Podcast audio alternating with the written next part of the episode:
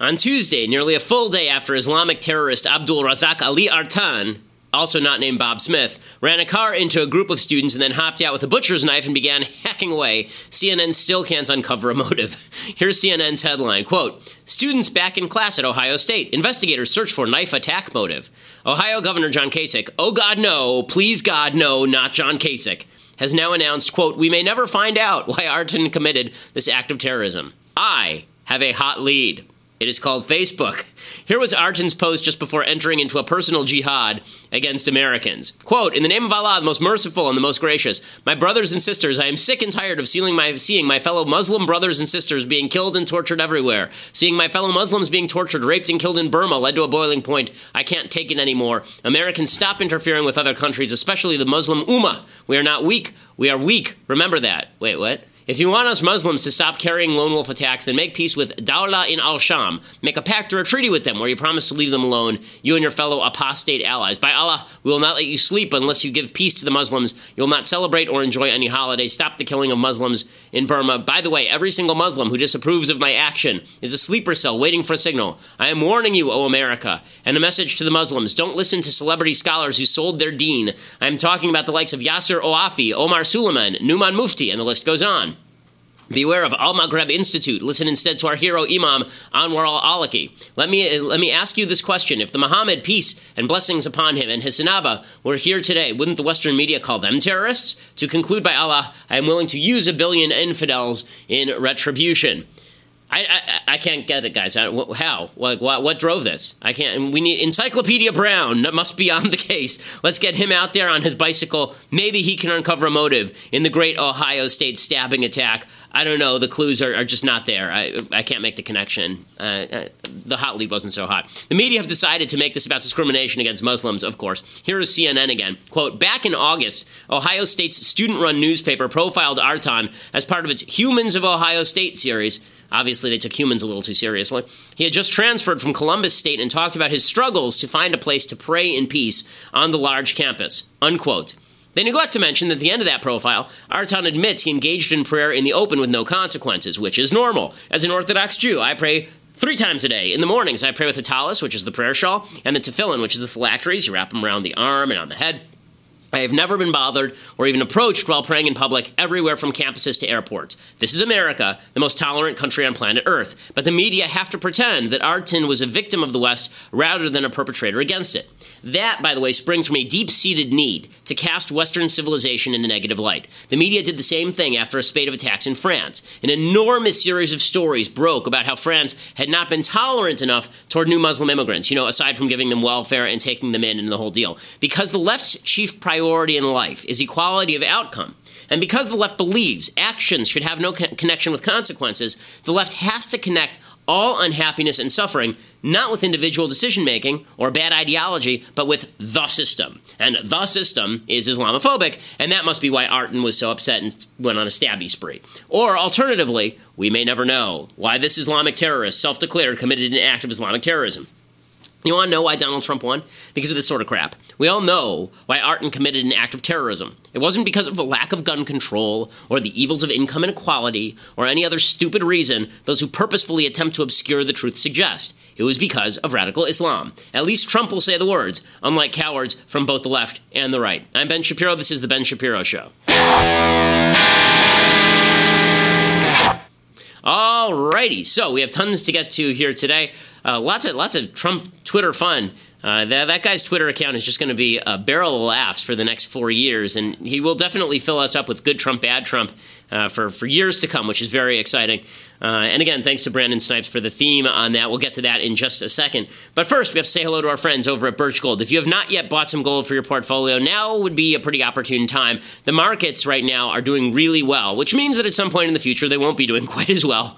Now, when that happens, you're going to want to be a little bit diversified in precious metals. Uh, Birch Gold can ensure that you get your IRA or 401k into precious metals, helps sort of hedge against inflation and bad economic times. Gold has never been worth zero. It is, of course, the universal human commodity uh, and the universal human standard of currency.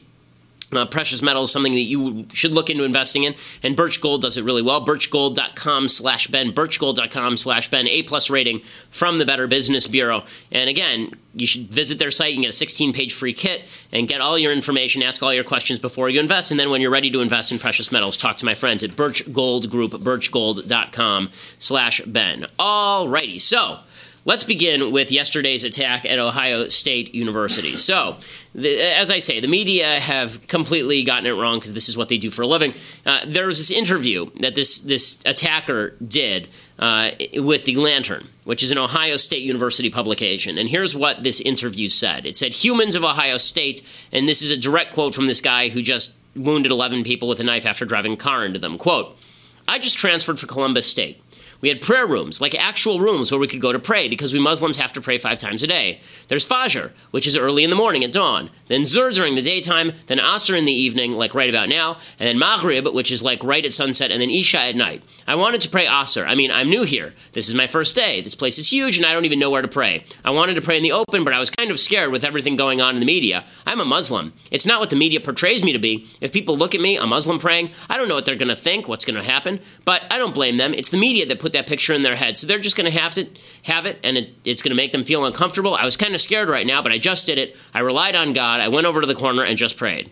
And nothing happened because no one cares. Because in America, you can pray however you want, and no one is going to bother you because, again, this is America. But it does illuminate a couple of points that are pretty amazing. Uh, number one, in order for people to perpetrate acts of violence and terror, they have to feel like they're victims. People like to feel justified in what they're doing. Very few, you know, TV makes all of the bad guys on TV people who are insanely barbaric and and sadists. Like if you watch Game of Thrones, you know the, the great villains in Game of Thrones, people like Joffrey Baratheon uh, or people like Ramsay Bolton. These are all people who revel in other people's suffering. It's something they enjoy, right? They just like cutting parts off of people and they take a sick sort of pleasure in it. The truth is, the vast majority of people who commit acts of violence on earth are not sociopathic sadists. They're not people who just sit around going, you know what I'd really like to do? Cut a finger off somebody today. The number of people who are like that is actually very, very small in the human population. It's really small. Hollywood likes to build those people up as the as the real villains. The real villains are always people who just enjoy the sadism for the sake of the sadism. But that's a really small group of people. Most people who do evil things think they're doing something good. Right? Most people who were participating in the Holocaust thought that they were doing something good on behalf of the fatherland. Most people who participated in the mass killings in the Soviet Union Literally, people got so tired during the mass killings in the Soviet Union, the soldiers got so tired from holding their arm out to shoot people in the head that they actually had people on staff, masseuses on staff, who would massage the right arm and trigger finger of the people who were pulling the gun because they were murdering so many thousands of people at a time in the Soviet Union. Those people, they thought that they were heroes. They thought they were doing something good. Right? People always have to think they're doing something good. There's not a person who's alive who doesn't have a way to justify their actions. It's just the way the human brain works. In fact, Jonathan Haidt, who's a sort of an ethicist and sociologist at New York University, he wrote a whole book called The Righteous Mind, in which he discusses the fact that the human brain is sort of like we tend to think that the reasonable side of us is what controls the human brain. In reality, he likens the human brain to a rider on an elephant. The elephant is sort of your instinctive mind the elephant really tells you where to go, and then the rider can sort of make small deflections as to the path of the elephant, but in the end, the elephant rules. That's how human beings really work. We want to do certain things, and then we come up with justifications later for the things that we're doing. Well, one of the ways that you justify killing a bunch of innocent people at Ohio State University is not because you're a sadist and you want to watch people suffer. You do it because you think you're a victim. You build up in your own mind that you are the victim of an evil, evil system, that Islamophobia is targeting you, and therefore you are acting in response, right? You're always punching back. No one has ever been an offense, an offender. No one's ever an aggressor. You're always punching back. Bin Laden, if you read his his statements, it was always about I'm taking revenge for X. It was always I'm justified in doing what I'm doing because I'm reacting. Right? I didn't start it. You started it. And that, that's always what what evil people say. It's what good people say too sometimes, but they're the ones who are telling the truth. So you have to build up the, the idea that you are a victim of Islamophobia. So the Islamophobia narrative that was promoted by this guy is is point number one, which is you have to feel justified in order to kill innocent people. Point number two, and this is the part that's that's truly amazing, is that you know he says in there that the media portray this really terrible vision of Muslims, and that's why people view me badly. No, actually, if people view Muslims badly Uh, it's because people who say that Muslims ought not to be viewed badly drive trucks into groups of people and then stab them with butcher knives. Like that, that would probably be it, right? This guy who's saying, I don't understand why people see Muslims so badly. Uh, if they do, it's because of people like you. And we shouldn't paint, of course, all Muslims with the, bra- with the brush of this terrorist. That's silly. But it is worthwhile noting that the same guy who's complaining about media coverage of Islam is the guy who drove a truck into the middle of a group of people and then started hacking away with a butcher's knife. I mean, that, that, that is worth noting it is also worth noting that the Islamophobia narrative is a way to shut down debate. It's a way for, for people to simply suggest that you can't have real questions about how radical Islam works, about the ideology of radical Islam, whether it's promoting violence. You just shout Islamophobia, and that ends the conversation. Eh, there's this suffix that the left loves to add to things, and, and that suffix is phobia. And the reason they do that is because they want to suggest that your opposition to some activity is not rooted in reason or risk assessment. Your opposition to certain activity is rooted instead in an insane fear of things, right? So if you say that men are men and women are women, for example, and that men can't magically become women and women can't magically become men, the response of the left is not, that's scientifically false. Let me explain to you how a woman is a man, because they can't do that. Instead, their response is, you're a transphobe, right? You're transphobic. I'm not afraid of transgender people. I don't know a lot of people who are afraid of transgender people. I feel horrible for transgender people. But the way that the left act, it's not if you if you believe this, it's not because in any way you have science to back you, it's because you are a phobe, right? You fear. So if you are concerned about radical Islam, the left's response is, well, yeah, that's because you fear Islam. You have an irrational fear of, of Islam and, and radical Islam. First of all, fear of radical Islam is perfectly rational given the record of radical Islam around the world to women, to gays, to people of civilized nations everywhere, to Jews, to Christians. Like, there's plenty to fear from radical Islam, obviously.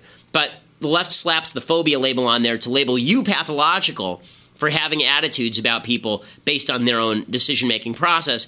You don't want to be called pathological. You don't want to be called a weakling who lives in fear all the time. And so instead you say, okay, well, if I see somebody who is who may be engaged in something bad, I'm not going to report it because I don't want people labeling me an Islamophobe. That's the danger of labeling people phobic.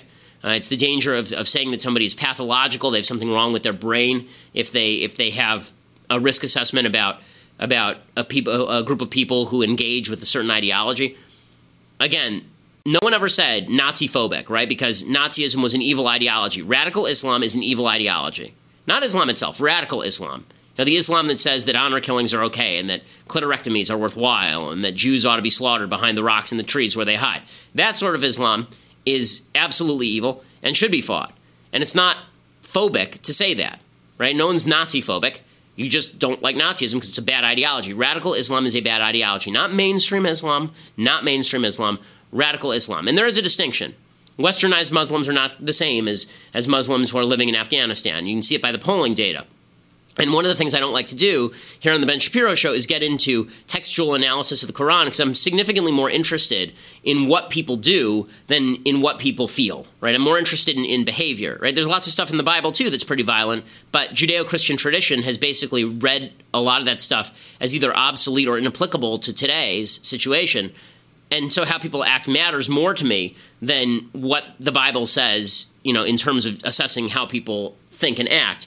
The same thing is true of Islam. If you, if you meet a moderate Muslim, I judge them by behavior, not by ideology. The only reason ideology matters is if the ideology actually produces more violent people. Radical Islam does produce more violent people. Nazism produces more violent people. That makes a difference. But I'm not going to sit here and analyze Quranic verses because there are a lot of people who interpret the Quranic verses in a moderate way, which is good, and there are a lot of people who don't, which is bad. So I'd rather analyze the philosophy of the people who are doing the bad things than try and lump everybody together. That's why I don't bother doing the Quranic analysis, which everyone's capable of doing, and everybody has a different a different read. Okay, so in other news from this Ohio State thing, the media is trying to ignore that Islam had anything to do with it, radical Islam had anything to do with it, or political Islam, more realistically, had anything to do with it. Instead, the media wanted to jump on the bandwagon about gun control. So here is what, as this thing was unfolding yesterday, there were reports that there was an active shooter at Ohio State. And normally, when these things break, the information is really, really spotty, right? You don't know very much about what's going on because usually there are several different accounts. They'll, they'll, very often they'll say multiple shooters when it's really just multiple accounts of the same shooter. In this particular case, there was no shooter. The shots that were being heard were from the cop who killed uh, this this terrorist bastard. So the left couldn't wait. They immediately jumped to their narrative and they started tweeting. Here's Tim Kaine. Well, here's Shannon Watts. We, we can start with Tim Kaine. Fine, stick there. so here's Tim Kaine The uh, the senator from Virginia and former vice presidential candidate, deeply saddened by the senseless act of gun violence at Ohio State this morning, praying for the injured and the entire Buckeye community. So he's jumping immediately to the gun control argument, right? Whenever the left says senseless act of gun violence, what they really mean is let's ban guns. Number one, it wasn't an act of gun violence. Number two, it wouldn't have been senseless. It was obviously driven by an ideology, an evil, murderous ideology. He wasn't the only one. Uh, Shannon Watts, who is a, a gun control leader, she tweeted, For school shooting victims, it's not too soon to discuss our nation's lax gun laws. It's too late. Ohio State University. Except there was no school shooting at Ohio State University. It was a Muslim terrorist using a car and a knife. Um, and uh, Adam Feldman, uh, who's a theater critic, and I, I, know that when I'm looking for solid political analysis, I always go straight to the theater critics. Here is Adam Feldman. What happened at Ohio State is terrible, but mass stabber leaves eight people with non life threatening injuries is why gun control matters.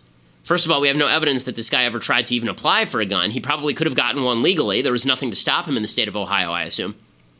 Beyond that, you know, th- this is a real strained argument. So it's it's an, uh, when when when your outcome is always the same to your argument, there's something wrong with your argument. So if somebody shoots people, that's evidence that gun control is necessary. And if somebody stabs people, that's in, that's evidence that gun control is working. Amazing, amazing how that operates. According to the left, the left had to jump to their narrative it's it's very funny. The left is talking a lot these days about fake news. This this big fake news controversy.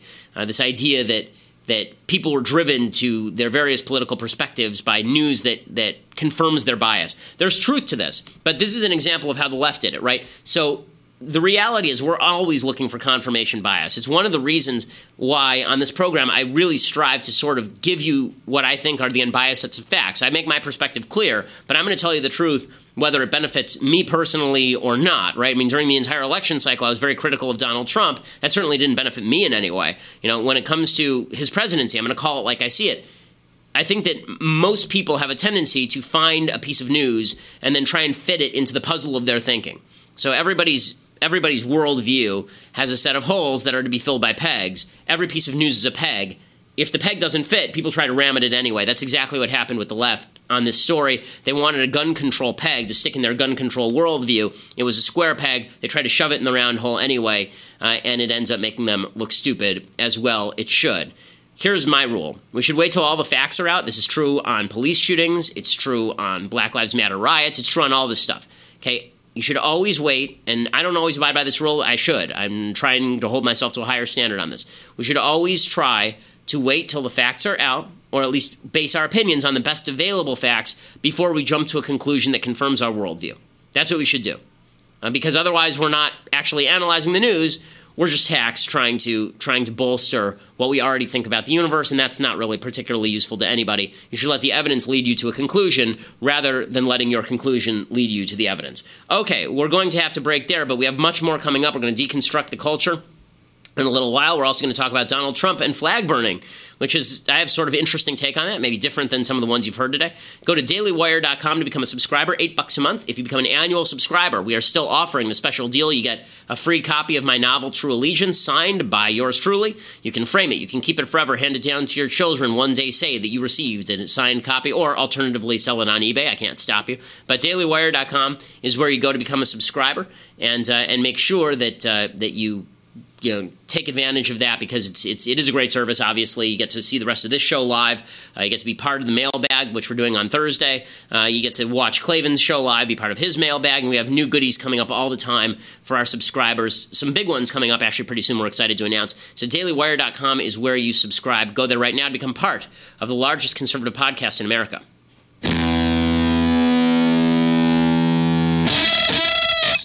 So before we get to Donald Trump's tweets about flag burning, which we'll get to in just a second, uh, I want to just sign off with some some final thoughts on uh, on Fidel Castro and the left's reaction. I mentioned yesterday that the left has been treating Fidel Castro with the uh, with with you know kid gloves. They've been basically saying that he's not so bad. Here's Keith Ellison, who is the the prospective head of the Democratic National Committee. Uh, this guy is uh, a raging anti-Semite, has been for for 25 years. People are trying to kind of pussyfoot around that issue. The media have been avoiding it, but here he is basically saying the Castro wasn't so bad. He was a revolutionary leader who confronted a a system of government that excluded everybody except the military and the money rich. and and because he, and he took them on, defeated them, and then set the country up in a way where did he use harsh dictatorial tactics? Yeah, probably he did. Uh, but did he also stand up for you know uh, peace and freedom uh, in Africa? Absolutely. I mean, his Cuban forces took on the uh, took on the South African apartheid military forces and defeated them. Uh, and and and and, and uh, was actually sent doc, deployed doctors from everywhere to Chernobyl, to all over Africa, wherever people were sick. You know, he sent those doctors there. Uh, you know, made med- medical education uh, very available, made medicine available, and so if you look at his legacy, what do you, have to say that he confronted um, people who with a lot of power uh, on behalf of people who didn't have any. but he also uh, did jail people who were political critics of his. Mm. He did also, uh, you know, you know, not allow total and free speech, uh, and uh, so I think it's a mixed bag. But for anybody to say that he was all bad, that's all wrong. Okay, so to say that he was all bad, that's all wrong. Okay, so again, as I mentioned yesterday, with regard to the South African apartheid and all the rest of this sort of stuff, the fact is that Fidel Castro supported any Marxist movement that he could find anywhere around the world. He didn't care about racism. Che Guevara was a raging racist, a raging racist, if you read any of his writings. Um, but I love where he says, was he repressive? Probably. Well, probably. I mean, like, two million people fled his island ghetto.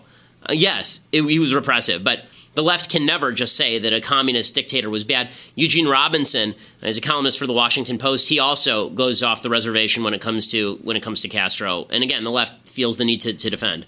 One of the stories I kept hearing was was about what happened when um, Fidel Castro went to, to modern China for the first time, and and um, uh, you know Raúl Castro was impressed with the Chinese model of uh, one-party state um, with economic uh, uh, liberalism, capitalism essentially, and all this development that had gone on. And apparently Fidel Castro, as was reported to me, was horrified at what he saw in China. He, he hated it. He thought the, the, inequality of income and the, and the, and the division of, of society into sort of haves and have-nots and the way some people were getting rich and all this development, he didn't like it one bit.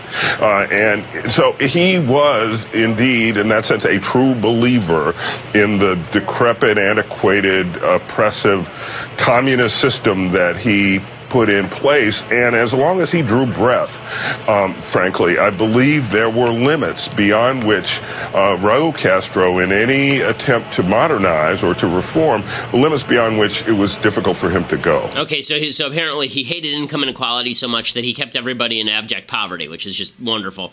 I do love the fact that, that Eugene Robinson says Castro really hated income inequality. What was a quick question? Anybody? Any any ideas? What was Fidel Castro's net worth at the time of his death? Any guesses? Any guesses? What was Fidel Castro's net worth at the time of his death in a communist nation? One and a half billion. One and a half billion. Taylor, any guesses? no, no idea. He was nine hundred million dollars. Nine hundred million dollars. Right. So good, good. Not not a terrible guess, Austin. Uh, well played. Little little bit overestimating it, but it's okay. We're we're now in the habit of overestimating people's wealth. Um, but in any case, the, the the fact is that you know, for, for a guy who hated income inequality, he sure was fine with it when he was the beneficiary, wasn't he? So it's, it's pretty pretty impressive. Uh, so that's that's amazing. The left continues to sort of do odes to an evil, evil dictator, mini Stalin. Uh, I will give credit to Chris Matthews. I say, Chris Matthews got up and president of the show, and he said, came in, he said, "What are you talking about? Why are you all praising Castro? Guy's a bastard." Chris Matthews, let me see, go, go talk, go. You know, people say, "Oh, he was good for education and good for," well, he wasn't good for the health of the people he executed. And he wasn't so good for their education as he ended their lives because they dared to speak, dared to speak politically. To this day, are you allowed to speak politically in Cuba? Can a person make it? Make let me go to Jose on this. I think there's been too much romanticism about this guy in this country that's got to be corrected. Okay, so good, good at least for Chris Matthews uh, for saying something true on MSNBC about Fidel Castro. Uh, it is a rarity, and it shows the split in the left. I think Chris Matthews is still one of the semi-honest people on the left. Uh, they're, they're growing scarcer and scarcer. Okay, now it's been a few days since we've done good Trump, bad Trump, and as we say, this will be a long-lasting feature of the Ben Shapiro Show. So let's do it. Some good Trump, bad Trump. Good Trump, bad Trump. Which one will we get today? Alrighty, so Uh, normally, we begin with good Trump, and then everybody gets all depressed when we hit bad Trump. So today, we're going to begin with bad Trump, and then we'll get to some good Trump. So here is some. We'll start with some bad Trump. Oh no! So as always, Donald bad, bad Trump begins with Donald Trump's Twitter feed. Um, and look, I think that Donald Trump like Barack Obama, he's he's a pathological narcissist, and that means that he needs to be front and foremost in everybody's mind all the time. It's very important to him. Barack Obama, my dad made this point to me early in Obama's tenure that Barack Obama was seeking ubiquity. That Barack Obama wanted to be at the top of everybody's mind all the time. And the way he did that was he inserted himself in like the the baseball all-star game or he would be appear on espn or suddenly he's appearing on dancing with the stars or whatever it was right? He's with Rachel ray. Like he was constantly sort of popping up like forrest gump in random places. Um, and, it, and, by the way he governed like forrest gump as well. The part that was uh, and, and in foreign policy he was always running forrest running. But you know, Barack Obama tried to create ubiquity by just being there, by just being in different places. And it was really irritating and it was really arrogant and it was really, really annoying. Um, but it was sort of unobtrusive in the sense that he wasn't like taking up that much mental real estate. He was just there. Like everywhere you look, there's Obama. It's like, God, just get out of my face, just leave. Trump has a different way of creating ubiquity, and that is to say something stupidly controversial. And I don't think that all of it is is him thinking it through. I don't think this is eighth level chess. I still don't think anything Trump does is 4D chess. I think that virtually everything Trump does is gut instinct. Some of that works out well, some of it works out really poorly. It was really funny. So this morning, Donald Trump issues this tweet that's gained all sorts of attention about flag burning. Quote, nobody should be allowed to burn the American flag. If they do, there must be consequences, perhaps loss of citizenship or a year in jail. So a lot of people thought, okay, this is 4D chess. He's trying to throw his base. I thought maybe this is possible. He's trying to throw his base some red meat. So when he names Mitt Romney later today his Secretary of State, which is certainly a possibility, then he will be able to say, "Well, I gave you some red meat, right? I gave you, I gave you some red meat." Then there's the realistic assessment. The realistic assessment uh, comes courtesy of I'm trying to remember who said this on Twitter. I'll, I'll get you the name later. Um, but at six, uh, look when he tweeted this. Right, it was it was 3:55 a.m. Right, that's that's 3:55 a.m. I think that's that's Pacific time, correct? So that's so he, so 6:55 a.m. Eastern time, 6:25 a.m. Eastern time. There's an there's a segment on Fox News about college kids burning flags on campus. So the more realistic assessment is not that Trump is playing 3D chess or 4D chess or 9D chess in an attempt to distract from the real issues. Realistically speaking, Donald Trump is an old fat guy who sits at the top of Trump Tower and he sees something on Fox News and he tweets about it right? He's sort of like a talk radio caller, right? He's just that's that's what he does, and you know, and then he and then it keeps him in the news, and he's sort of amused that people are doing it, and great. You know, that's that's I think the most realistic assessment. Now, as to the content of this, again, I'm this shoe. It has made its return. Okay, shoe on other foot. Okay, we're going to take this shoe and put it on the other foot. Imagine that Barack Obama said, "Nobody." Should be allowed to make an anti Hillary Clinton documentary. If they do, there must be consequences, perhaps loss of citizenship or a year in jail. Would you be saying that sounds a little fascistic? Yeah, you would. Yeah, you would. You would, because it is a little fascistic. In fact, this is more than a little fascistic there's stuff, something that he says here that's not completely wrong, and then he says something here that's completely insane. So the thing that's not completely wrong, everybody immediately goes to flag burning is protected by the Constitution. Okay, flag burning may or may not be protected by the Constitution. I want to be very realistic about the legal analysis here. In 1989, there was a Supreme Court case. It was called Texas versus Johnson. And in Texas versus Johnson, the Supreme Court, with a 5 4 majority, very closely divided court, with Justice Scalia as the deciding vote, voting with the left on the court, said that flag burning is protected by the Constitution of the United States. There's been a bipartisan consensus for a century that flag burning is bad, and people have been trying to criminalize it, including, by the way, Hillary Clinton, who in 2005 pushed a piece of legislation that would have given somebody a year in jail, right? Which is what Trump is saying for burning the American flag. You know, Justice Scalia said, quote, if I were king, I would not allow people to go about burning the American flag. However, we have a First Amendment. But they neglect the fact that at the time of Texas versus Johnson, 48 states had laws against flag burning. The first laws began to pass at the very end of the 19th century. Justice Rehnquist said in dissent For more than 200 years, the American flag has occupied a unique position as the symbol of our nation, a uniqueness that justifies a governmental prohibition against flag burning. Most of the state statutes are patterned after the Uniform Flag Act of 1917. You know, Justice Kennedy said, The flag protects those who hold it in contempt. That's a very silly statement because the fact is the flag doesn't protect people who don't pay their taxes or who poop in public. Not all behavior is protected just because the flag protects that behavior. Right? There's all sorts of behavior that we say could be construed as First Amendment behavior, but we don't uphold it. In fact, the Supreme Court doesn't, right? And the, the Supreme Court has said that if you ban cross burning, that's constitutional, but if you ban flag burning, that isn't, which is utterly incoherent. Justice Earl Warren, who's a crappy justice, but he's right on this, he says the government may conscript men into the armed forces where they must fight and die for the flag, but the government may not prohibit the public burning of the banner under which they fight. Right? The fact is that flag burning, the whole reason that flag burning used to mean something is that you were risking arrest when you did it, right? It used to be like Martin Luther King doing a sit down strike. That meant something when you did it because he went to jail for it. When you do a protest and you're risking jail time, that's the nature of the protest. It is also hypocritical, it should be worth noting here, that the left is fussing about this. I mean, the left hates free speech. You know, the left despises free speech. Uh, you know, the left is again, arguing that you, there should be criminal penalties if you make an anti Hillary documentary 60 days before an election. But I will say this. It, first of all, it is bad policy. Flag burning statutes are idiotic. They're a waste of time. They're a waste of effort. They're a waste of money. The government sucks at everything. This is just another thing the government sucks at. And the more power you give governments jail people for what are essentially political statements, the worse off you are. So it, it, it seems foolish to me to pass such legislation. I think that Trump is not politically stupid for doing this. This is a, a fight where it looks like a bunch of kind of red blooded Americans who hate flag burning against people who are pro flag burning, but that's not what it is. There's a basic principle at stake here, which is you should be able to express yourself politically without facing jail. But the part of the statement that's insane is not that you're in jail, right? The part that's insane is loss of citizenship. That's nuts. Okay, that's that's patently nuts. That's not to say that if you're you're an, an immigrant and you like burning the flag, we should let you become a citizen. But if you're already a citizen, the idea that I was born in America and I burn a flag and now I'm not an American citizen anymore, all my rights are gone, you can stick me in Gitmo, that's nuts. Okay, that's fascism. It really is. That's fascism. The idea that the President of the United States should espouse legislation or legal proceedings that would strip people of citizenship for burning an American flag. I mean, that, that's something we should take a little bit more seriously. And you know, you're sort of stuck between a rock and a hard place on Trump's Twitter feed because you don't want to give it too much credibility. After all, it's Twitter feed, right? I mean, it's just it's it's just Twitter crap. But by the same token, he is the president, and you have to take what he says seriously. I would take it seriously if Obama said it. I took it seriously when Barack Obama got up in front of the UN and criticized the use of the First Amendment to make a YouTube video against Islam. I said it's none of the president's business. You don't get to rip on use of the First Amendment. Here, Trump is doing the same thing and calling for a loss of citizenship. And again, I take citizenship pretty seriously. So does Trump, right? I mean, he doesn't want to hand out citizenship like candy.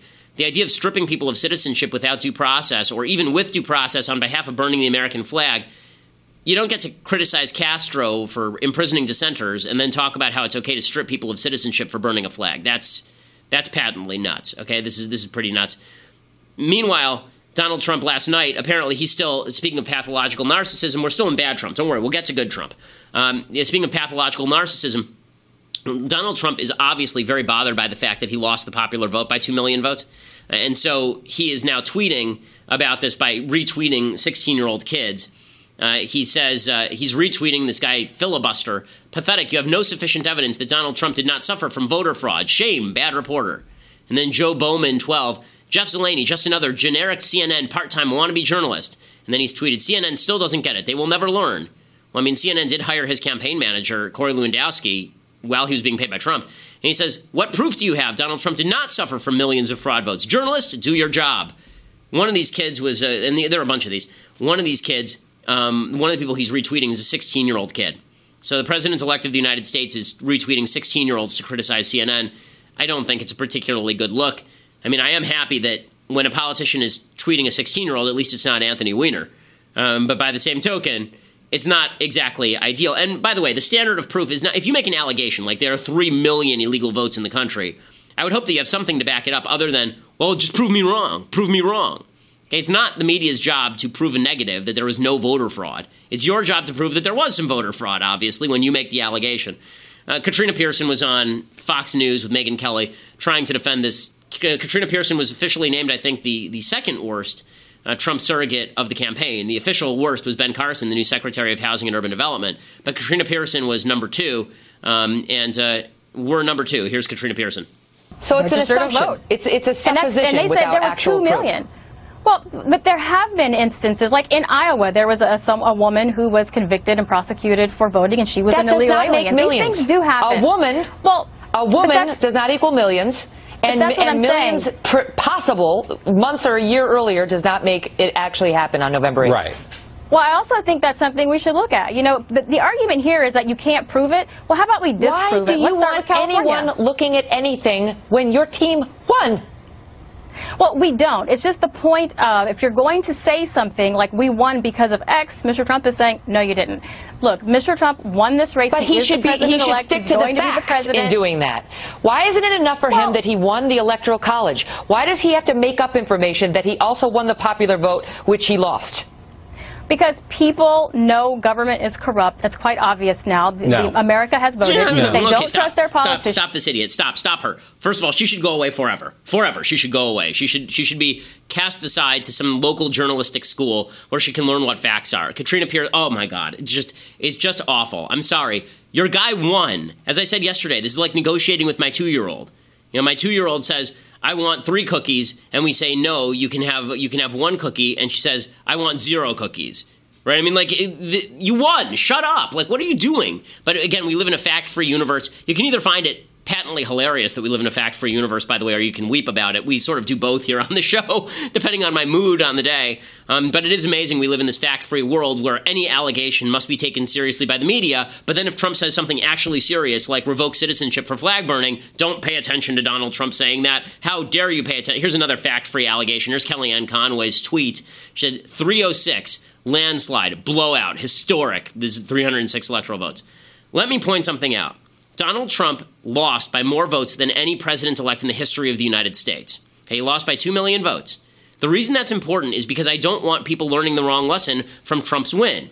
If you think he won a landslide, blowout, historic, you think that he's going to win re-election easily. It's not true. You think that he can pursue exactly the same sort of campaign he did this time and govern in a Trumpian way and win. That's not true either. Okay, this was a fluke election. He lost by two million votes and he won by very narrow margin in Wisconsin and Michigan and Florida and Ohio. Well, Ohio he won big, but Florida and Wisconsin and Pennsylvania and Michigan he all won very, very narrowly just for the sake of factual analysis, okay, 306 is not a landslide, a blowout, or historic. It is more electoral votes than Bush won.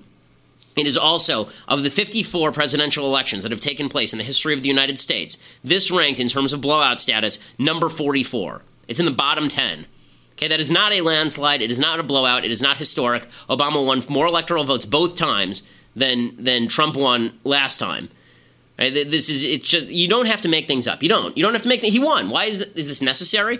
It's only necessary if you're building up this myth of the God King, and I'm sorry, but that's not an important myth to build. How about you build up a myth of? How about instead of building up a myth of a God King, you build up a really solid presidency, and then we can all be proud of the president instead of being proud of false silliness like he won by million votes but for fraud and 306 is an electoral blowout. It isn't. Okay, that is that. That's all for bad Trump. Now, enough of the moaning. It's time for a little bit of good Trump. So let's do some good Trump.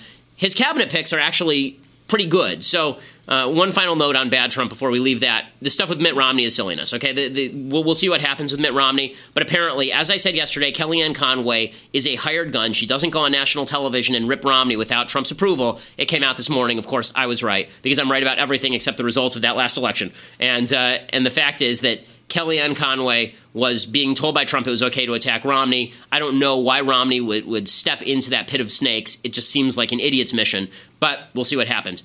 In the meantime, Trump's actually made a couple of, of good picks. One is, is really good, and one is kind of half good. The one that's really good is Tom Price for Health and Human Services. Representative Tom Price is uh, a very, very anti-Obamacare figure. Uh, he's somebody who in, is in favor of the increasing privatization of Medicare, which is something that's going to need to happen. It's a bankrupt system. Uh, he is the House Budget Committee chair, Republican from Georgia, and he's likely going to be in charge of dismantling the Obamacare system. He's the guy who basically wrote the plan on how to do it. So this is a very good pick by by Donald Trump. They're saying that this was really impacted strongly by Mike Pence. That makes perfect sense. Uh, but Trump gets the credit. He's the president elect. So good pick by Donald Trump there. Elaine Chao is the person who was picked for transportation secretary. She was secretary of labor under George W. Bush. The reason that he, he's she's being picked now for, for Secretary of Transportation is because she also happens to be the wife of Senate Majority Mitch Senate Majority Leader Mitch McConnell. So much for the drain the swamp stuff. Is, she, I think she'll be good at her job, but the real reason she was picked is because Trump intends on trying to ram through a trillion dollar spending package on infrastructure, and he's hoping that if he goes to Mitch McConnell and says, "Hey, you know who gets to administer that trillion dollars?"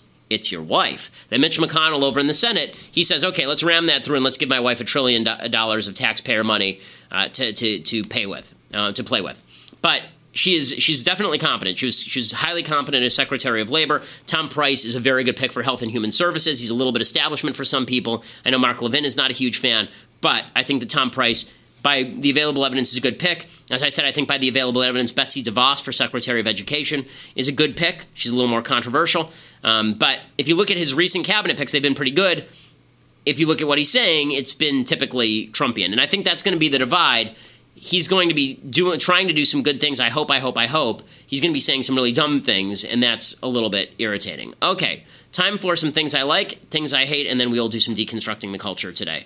Okay, so things I like. Uh, there's a great biography of, uh, of, of Winston Churchill by Martin Gilbert. Uh, Martin Gilbert is uh, was a wonderful man. He actually I corresponded with him a little bit um, while he was alive. Obviously, uh, he's uh, th- this book is a massive tome. Uh, about Churchill's life. It's actually a, a mashup. I think it used to be a three volume series. Uh, really detailed, really good. it is it is everything you'll ever need to know about Churchill. Uh, the other Churchill biography, if you're into Churchill biographies, there are three good Churchill biographies. This one, William Manchester's Churchill biography, is just terrific. William Manchester is a really, really good writer. And Paul Johnson did a much shorter Churchill biography if you're looking for just sort of a brief overview of Churchill's life. Um, but this is a really good book by Martin Gilbert, the late Martin Gilbert, who is a, a tremendous fellow and also a tremendous writer. Okay, time for some things I hate. Let's do it. So we begin with Keith Olbermann. So I don't know why Keith Olbermann is still relevant, other than he just keeps ranting. Uh, he used to be the guy who's kind of funny when he was on SportsCenter. Now he does a show for somebody or other that nobody has ever watched. Uh, it's called The Resistance, I guess, and it's got the safety pin to demonstrate he doesn't like Trump. In case you were unaware, Keith Olbermann isn't a Trump fan. Are you, are you shocked? Are you shocked? Here is Keith Olbermann, a legitimately insane person ripping on Donald Trump. I'm Keith Olbermann, and this is The Resistance. More than 36 hours after Donald Trump revealed the full extent of his disconnect from reality, the jaw dropping, terrifying moment in which the President elect of the United States of America publicly stated he believes the election was still rigged against him even though he won it. And we still await the first serious, sober discussion in our nation's media about the exact dimensions of and the exact nature of Mr. Trump's desperate psychological impairment. This has long since transcended politics. This has long since transcended diversions from his corruption or from the FBI or from foreign interference. This is not left versus right, nor liberal versus conservative, nor alt versus inclusive, nor any of the excuses that newspapers and television made Sunday and Monday in hopes of preserving the political media complex. This is not funny, and this is not ego, and this is not, oh, he just speaks his mind. This is an existential threat to the United States of America. The president elect, Donald Trump, is manifestly, profoundly, and dangerously psychologically imbalanced. I'm sorry, hearing Keith Olbermann calling people insane. I mean, in his favor, if anybody knows insane, it's Keith Olbermann. So I guess there's that. But I mean, when he goes home and he plays with his cats at night, crying into his his hand knitted pillow about Donald Trump, he, he's talking about Donald Trump being insane. Look, as you may have noticed, I'm not the world's biggest Donald Trump fan, but having Keith Olbermann fulminating like a crazy person about why Donald Trump's insane, he fulminated the exact same way with this level of outrage about George W. Bush. I was there, I remember it. So when he does it about Donald Trump, it just has no credibility at all. The left has been calling the right pathologically insane for years and years and years. For as long as I've been alive, they called Ronald Reagan insane too. Trump is not Reagan. I think Trump is a much more dangerous figure than Reagan or Bush, but Again, you cry wolf a thousand times and then you're shocked when nobody pays attention to you. Nobody is paying attention to you. Nobody is, is paying attention to you. Okay, so other things that I hate. Um, there's a piece of street art that Huffington Post has a long article about. Uh, and uh, and of course, Huffington Post has a long article about it. For those who can't see because they're listening, uh, it's a picture of. So someone put this up on a wall somewhere, and if you put it up on a wall, then then Huffington Post will cover it. Uh, if you pee on the wall, Huffington Post will cover it as, a, as an experiment in transgenderism as well. Like pretty much anything that, that happens on a wall, the, the Huffington Post will cover. And so here here's a picture. It's a picture of a, a black lady uh, and what looks like a Hispanic lady, and a picture of Shaun King maybe, uh, and an Asian lady. Uh, and it says, "America is black. It is native. It wears a hijab. It is a Spanish-speaking tongue. It is migrant. It is a woman. It is here, has been here, and it's not going anywhere." So I assume that this is a, a strike at the idea that America is a white country. It's a Christian country. Okay, first of all, America is not the people who live here. Okay, it's not just the people who live here. And this sort of nativism, whether it's the people who came as immigrants or the people who were born here, nativism is not what America is about. It's not just the people who are here. America is an idea. America is an idea of what liberty is and what freedom is and what liberty and government are and what human responsibility entails. And the idea of boiling America down to just the people who live here, that America is just a set of borders and anybody who's here, that's America. No, America is about a common concept of liberty. That's what the founders came together to create. Okay, because this same thing could be said about, you know, France is black, it is native, it wears a hijab, it is a Spanish speaking tongue, right? You could say this about any any country on earth. You could basically say this about, unless it's an ethnocentric place that doesn't allow any of these other things, uh, you know, unless it's Saudi Arabia or something. But the fact is that America is more than its people. America is the idea that its people are supposed to embrace. And because the left doesn't see this, because the left just sees America as an agglomeration of randoms who are in who are inside the borders, that leads to divisions that are impossible to bridge. And you see a response from that on the right, where instead of saying America is a set of ideals, you say people, oh, well, America is the natives who live in, in Ohio. America is the white people who live in Michigan. Now, America is, is the idea of America. That's why America was America when it was the 13 colonies, and it's America today the fact is that once you stray from those ideals, you're no longer America. What makes America America is the freedoms and liberties enshrined in the Declaration of Independence and the Constitution, a vision of God given rights protected by limited government, with individual responsibility filling the holes. That's the idea of America. That's what matters, not silly posters like this. All right, uh, final thing that I hate. Uh, no thing I hate would be complete without Joy Behar sounding off. Uh, Joy Behar uh, is uh, is yelling and screaming because that's what she does on a regular basis, and here she goes who's to say there wasn't some sort of hacking going on? There wasn't some sort of Russian involvement because there is an example of it. I don't know why he doesn't just say, you know what, do whatever you want, recount it if you yeah, want, do whatever you want. Second, maybe he's frightened that they're going to find something, and he really didn't win. I think he's. I think he. the, the issue is if it was. You know, Okay, so the idea that uh, I, do love Joy Behar. He thinks that he's going to lose. No, he's not really that afraid of it. He's just he, he's knee jerk. But but again, they, they're going to keep pushing this myth that Hillary Clinton's actually going to win if you just count the votes often enough. Okay, final thing that I hate, and I'll do this because I should have gotten to it earlier. This is uh, eleven. Uh, this is the this is David Wohl. So David Wohl, you've seen me on Megyn Kelly with him. I'm very often debating him because he's very pro-Trump. I wrote this piece about Trump's flag burning, and David Wohl tweeted, "Iron fist approach to people who spit on America. It's about GD time. GD being God blank, right? Iron fist approach to people who spit on America. Iron fist approach? Iron fist? Really? Like that's America? America is." People say things you don't like, people dissent, people do things that are vile, and iron fist?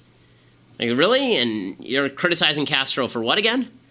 Like, uh, listen, I have no tolerance for people who spit on America either. But the best way to fight them is to show that they're wrong, not to jail them or to strip them of citizenship. Iron fist approach? And you wonder why people worry about the rise of fascism. Fascism isn't exclusive to right or left. Fascism is just the idea that people who disagree with you ought to be punished for it by point of gun. And that's what this is. I mean, David Wohl should know better. He's a lawyer. I, I would assume he does, but once you get down that rabbit hole too far, things start to look really, really, really ugly, and that's that's just evidence of it. All right, here uh, it's time for let's do a little bit of deconstructing the culture. So we'll start with uh, there are two songs that I'm gonna I'm gonna do today. We'll start with uh, my least favorite pop star Ariana Grande, the donut licker of Lake Elsinore. We call her that because uh, she was caught maybe a year ago going into a donut shop and licking the donuts and then leaving them on the counter, which is just disgusting. Uh, but here's Ariana Grande with uh, another pop star who's mostly famous for flaunting her butt and and rapping quickly, Nicki Minaj. Uh, this song is called Side to Side, and it is typically, you know, filled with feeling and emotion and, and genius. It's Shakespearean, I think.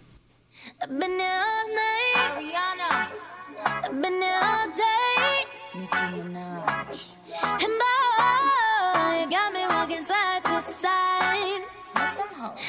Talking to you.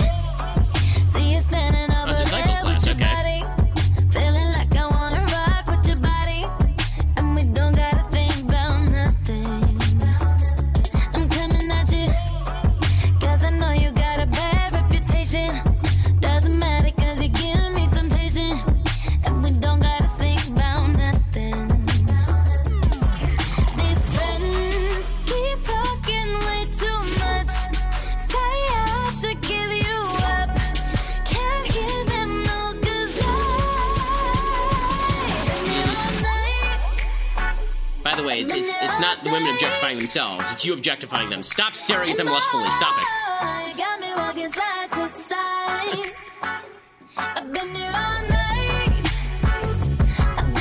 Okay, she's she's they're still riding these bikes, and now she's wearing a robe from Rocky. By the way, is this is this proper workout attire? I'm just wondering. I've been to the gym a lot. I've never seen women working out in these clothes.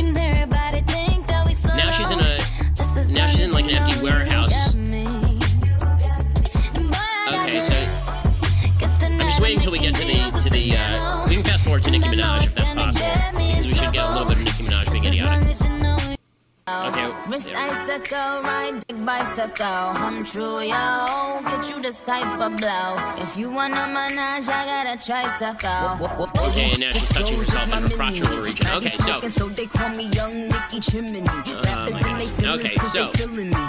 Uh, I mean, talk about objectification of people. They are actually, in this video, they're actually showing men who are painted like they're robots, like they're mannequins, right? I mean, it's full on objectification. So, in case you weren't paying attention to the lyrics, and honestly, if you're watching this visually, very difficult to pay attention to the lyrics, here are the actual lyrics, okay? I've been there all night, Ariana. I've been there all day, Nicki Minaj, and boy, got me walking side to side. Let them hoes know.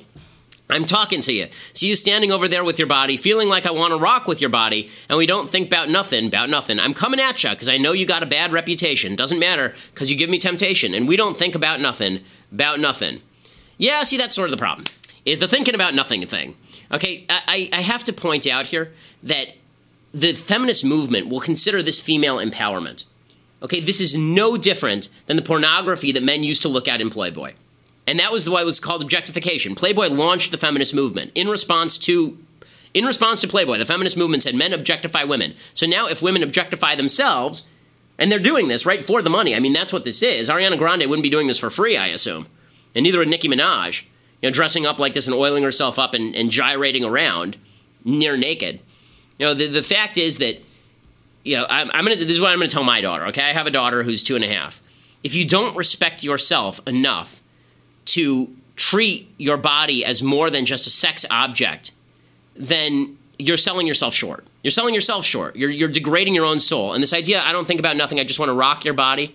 Okay, this is very, first of all, it's a very male attitude towards sex. I'm just going to say that males and females treat sex very differently. And this is politically incorrect, but tough, okay, because biology suggests this is true. Males treat sex as a question of time and place. Women actually need a reason.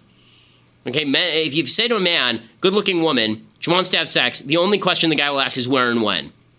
If a woman is, is this idea that pop music portrays that women are just looking for a good looking guy to have sex with, it generally isn't true and it portrays an inaccurate vision of what women are looking for and what women are and then men think that's what women are looking for and they react accordingly and they treat women like sex objects all this does is encourages men to treat women poorly. It actually doesn't in- in- increase their respect for women. It decreases their respect for women. So if you want women treated with more respect, you shouldn't be looking at Ariana Grande and Nicki Minaj as images of feminism. You should be saying they're undercutting the idea that men aren't supposed to view us as just sex objects because they're portraying themselves as sex objects.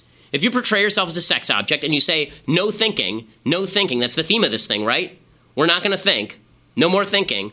Okay, so if you got a hot woman and she's not thinking, I thought that that was the stereotype that sexists thought about women right? That they're just pieces of meat that you're supposed to take advantage of because what the, they're stupid, they can't think for themselves, all they do is gyrate around looking for sex.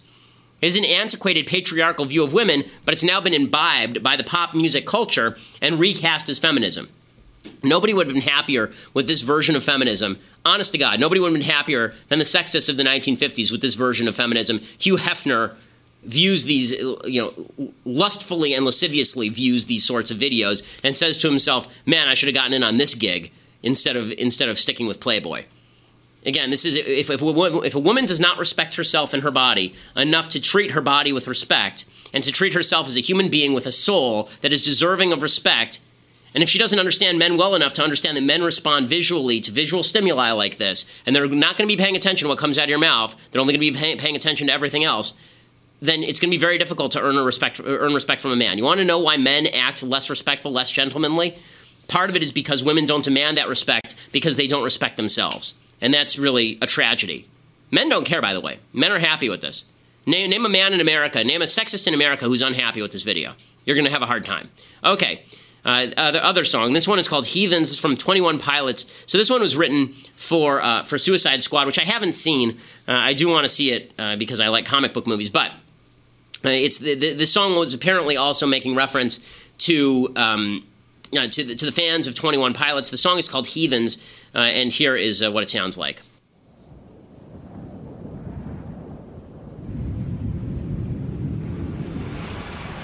Some of this is, of course, from the trailer for Suicide Squad. This is written for Suicide Squad, so the visuals don't make much of a difference here. It's the lyrics that matter.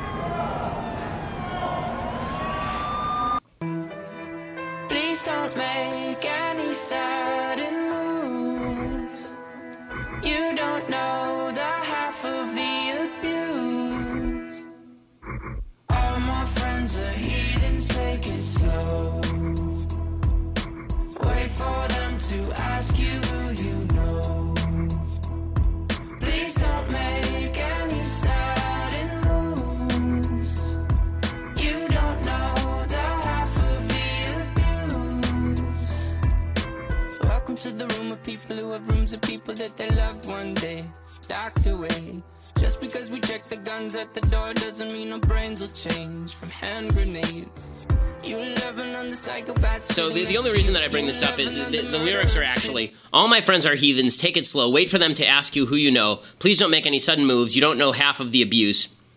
All my friends are heathens. Welcome to the room of people who have rooms of people they loved one day docked away. Just because we check guns at the door doesn't mean our brains will change from hand grenades.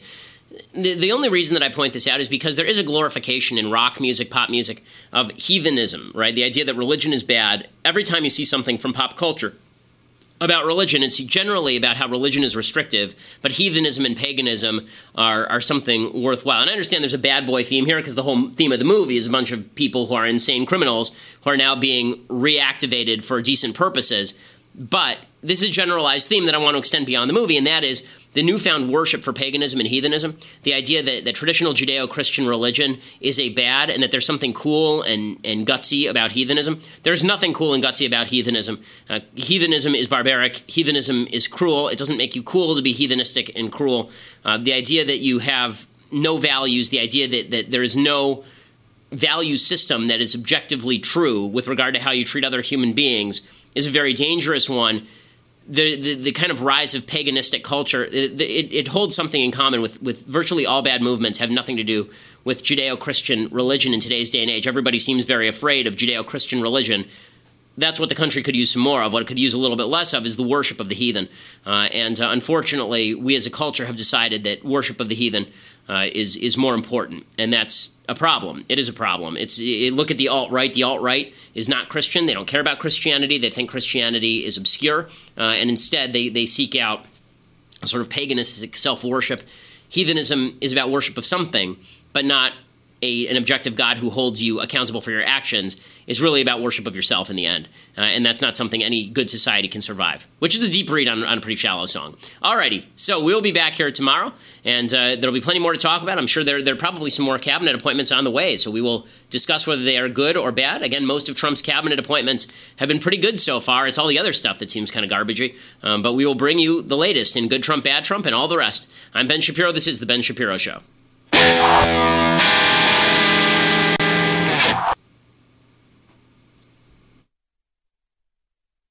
We'll get to more on this in just one second. First, Pure Talk believes in American values, and that free should mean, you know, like free. So when you switch to Pure Talk today, you'll get a free Samsung 5G smartphone. There's no four line requirement, no activation fee, just a free Samsung that's built to last with a rugged screen, quick charging battery, and top tier data security. Qualifying plans start at just 35 bucks a month for unlimited talk, text, 15 gigs of data, and a mobile hotspot. Pure Talk gives you phenomenal coverage on America's most dependable 5G network. It's the same coverage you know and love, but for half the price of the other guys. The average family saves almost $1,000 a year. So, I challenge you to choose a company that actually doesn't hate your guts and shares your values. Let PureTalk's expert U.S. customer service team help you make the switch today. Go to puretalk.com slash Shapiro to claim your eligibility for your free brand new Samsung 5G smartphone and start saving on wireless today. Again, go to puretalk.com slash Shapiro to switch to my cell phone company. I've been using them for years. They're fantastic. You'll love them as well. Go to puretalk.com slash Shapiro and claim your eligibility on that free brand new Samsung 5G smartphone. Start saving.